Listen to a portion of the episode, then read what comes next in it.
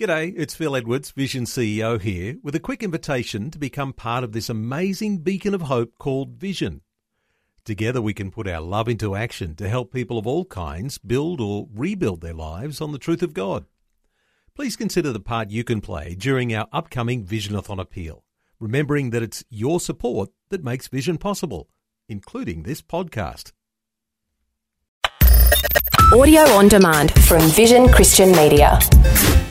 Foundations. You've got to hate all your family and hate yourself. I mean, this is the thing that critics of the Bible look at and they go, it doesn't make sense. And that's because they don't understand the cultural setting in which these things were said and communicated.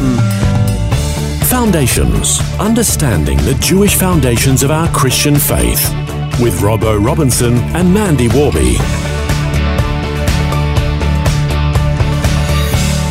In our last program, we began looking at some of the confusing words that Jesus said. We took uh, Matthew 18 as an example where Jesus said that if your foot or your hand or your eye causes you to sin, cut them off or pluck them out because it's better to be entering eternal life with some body parts missing than to go to hell with your body intact, which uh, seems a bit uh, extreme. But bit what, did, uh, what did Jesus mean by that? Uh, we looked also at whether or not such words were to be taken literally.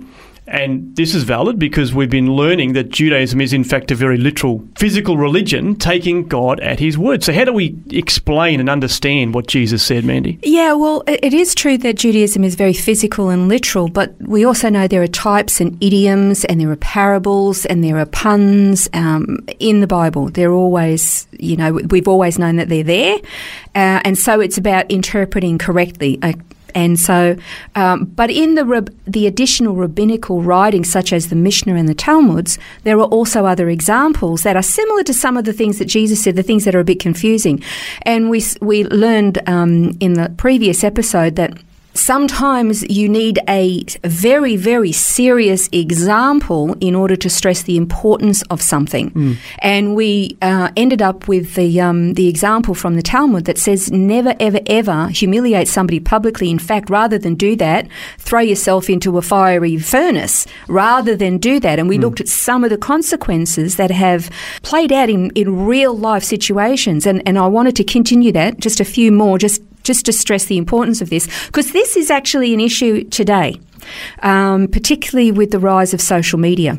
What about this one? There was a 13 year old girl who committed suicide after her father posted a humility, humiliating video clip online of him shaming her for some bad behaviour. And she couldn't live with it. I mean, you know, you've got to think of. You know, what's she going to have to experience when she gets to school and all of her peers have seen that video? I mean, and that could go on for forever. And then knowing that this video could have gone around the globe.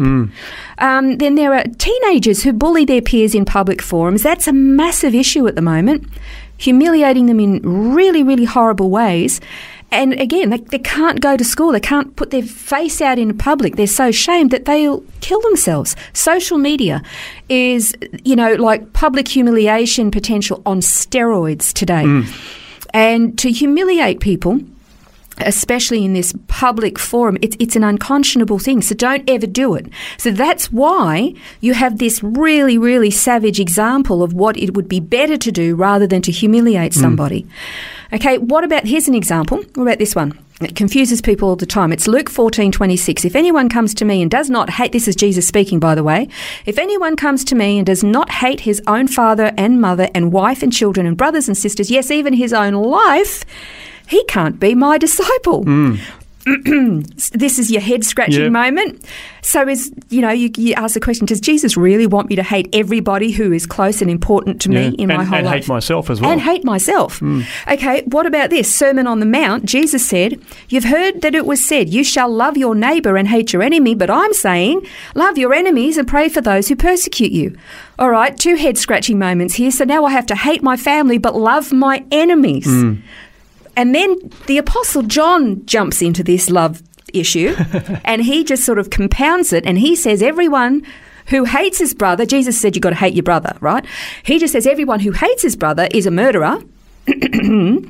and you know that no murderer has eternal life abiding in him. And then he goes on and says, And if someone says, I love God and hates his brother, he's a liar. For the one who doesn't love his brother, whom he has seen, can't love God, whom he hasn't seen. Hmm. So I'm really confused now. Yeah. Do I love my family? Do I hate my family? Do Yeah. I have to love my enemies? Do I hate my enemies? I don't really know what I'm supposed to do. It is confusing. And I mean, even Jesus in the Sermon on the Mount says if you if you just uh, have an offence or hate someone in your heart, it's as if you've committed murder as well. So he's actually highlighting that. And then yeah, you're yeah, left even more on and says confused. you've got to hate all your family and hate yourself. I mean, this is the thing that critics of the Bible look at and they go, it doesn't make sense. And that's because they don't understand the cultural setting in which these things were said and communicated. Hmm. To the Jewish mind in that culture, they understood what the emphasis was. He was using severe and strong and even savage um, imagery to express something that was equally that important. Okay, and, and, and when you think about it, when you look at anybody who has served or loved or committed their life to Jesus, go, but going back to this one where he says you got to love, oh, you got to hate all your family and hate yourself. Anybody who has aligned themselves with Jesus Christ has immediately come up against the opposition of the world. And very often, you get so excited about what you know and love about Jesus, and the family goes, "Whoa, you've become a freak. You've become some religious nutter." And it and it and at first it's you know a shocker. They'll get over it, and then it becomes a little more irritating, and then they get can get to the point where they say, "Look, we can't take it anymore. You either." Going to go with your religion and leave us. We want nothing to hmm. do with you, or give that up, and then you're one of us again. Look at the world around us today in Islamic nations, hmm. Buddhist nations, Hindu nations, atheist nations. It's you, you. If you've betrayed your family by following Jesus, you either recant and come back to the fold, or you're out. You're Yeah. dead to us, and sometimes dead physically. Hmm. So what Jesus was saying is that there is a price to pay for following Him. And if you love him, the world will hate you. And that means you have to make this choice. And it can seemingly be that you have to hate all those people that you actually love, even your own life, and willing to give it up to be his. Mm. That was the that's what he's trying to say there. Okay, and this is something that we can see the example of every day. So this is what you call a dramatic overstatement to emphasize the importance. Now, then we could turn around and say, well, okay, that's ancient culture, but we do it too. Like, what about you know, you've got a kid, he's at home and he's just some, done something really, really bad. And mum is looking what this kid has done and going, when your father gets home, he's going to go through the roof. Well, he's not really going to go through the roof. That's a bit of an exaggeration. But she's emphasizing this dramatic, hmm. using this dramatic overstatement to stress how absolutely livid dad is going to be when he gets home. Hmm. What about okay, we're picking on kids today. What about teenagers who who follow some trend that could be dangerous, and and mum or dad says, "What would you do? Jump off a cliff if they told you to do it?"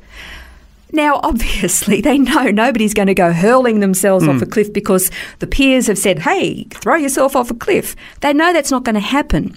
That's an extreme example. It's an hmm. overstatement. But the point is, the parents are trying to say, do you, you don't understand. You're following the crowd and doing something that's so dangerous it could be catastrophic to you. Hmm. So be wise. Don't do that. It's it's dangerous. It's deadly. And so we use dramatic overstatements all the time. And that's what Jesus did in these in these particular portions of scripture. They they are dramatic overstatements. He's not saying at all hate your family, hate your parents and your siblings and your cousins, and hate yourself.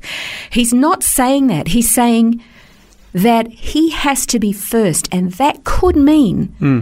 a separation between you and the people that you love. That's the choice that you have to make. Now, why does it have to be that way? Well, because there is a spirit realm that's very, very real, and it's fighting over the souls of men. And we know that there is only one way to heaven, one way to eternity, one way to eternal life and security, and that's through Jesus. But the world hates him. Hmm. So that's the choice we have. We align ourselves with him and it could cost us everything. Or we stick with the world and lose eternity.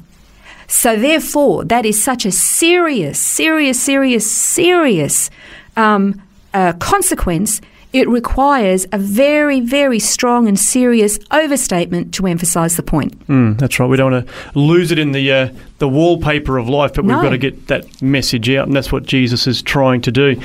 So, some great thoughts there, and uh, over the last couple of days, been exploring that, the confusing things that Jesus said. But in our next program, we're going to take a look at how human beings are simply cracked pots. We'll find out what that's all about next time on Foundations.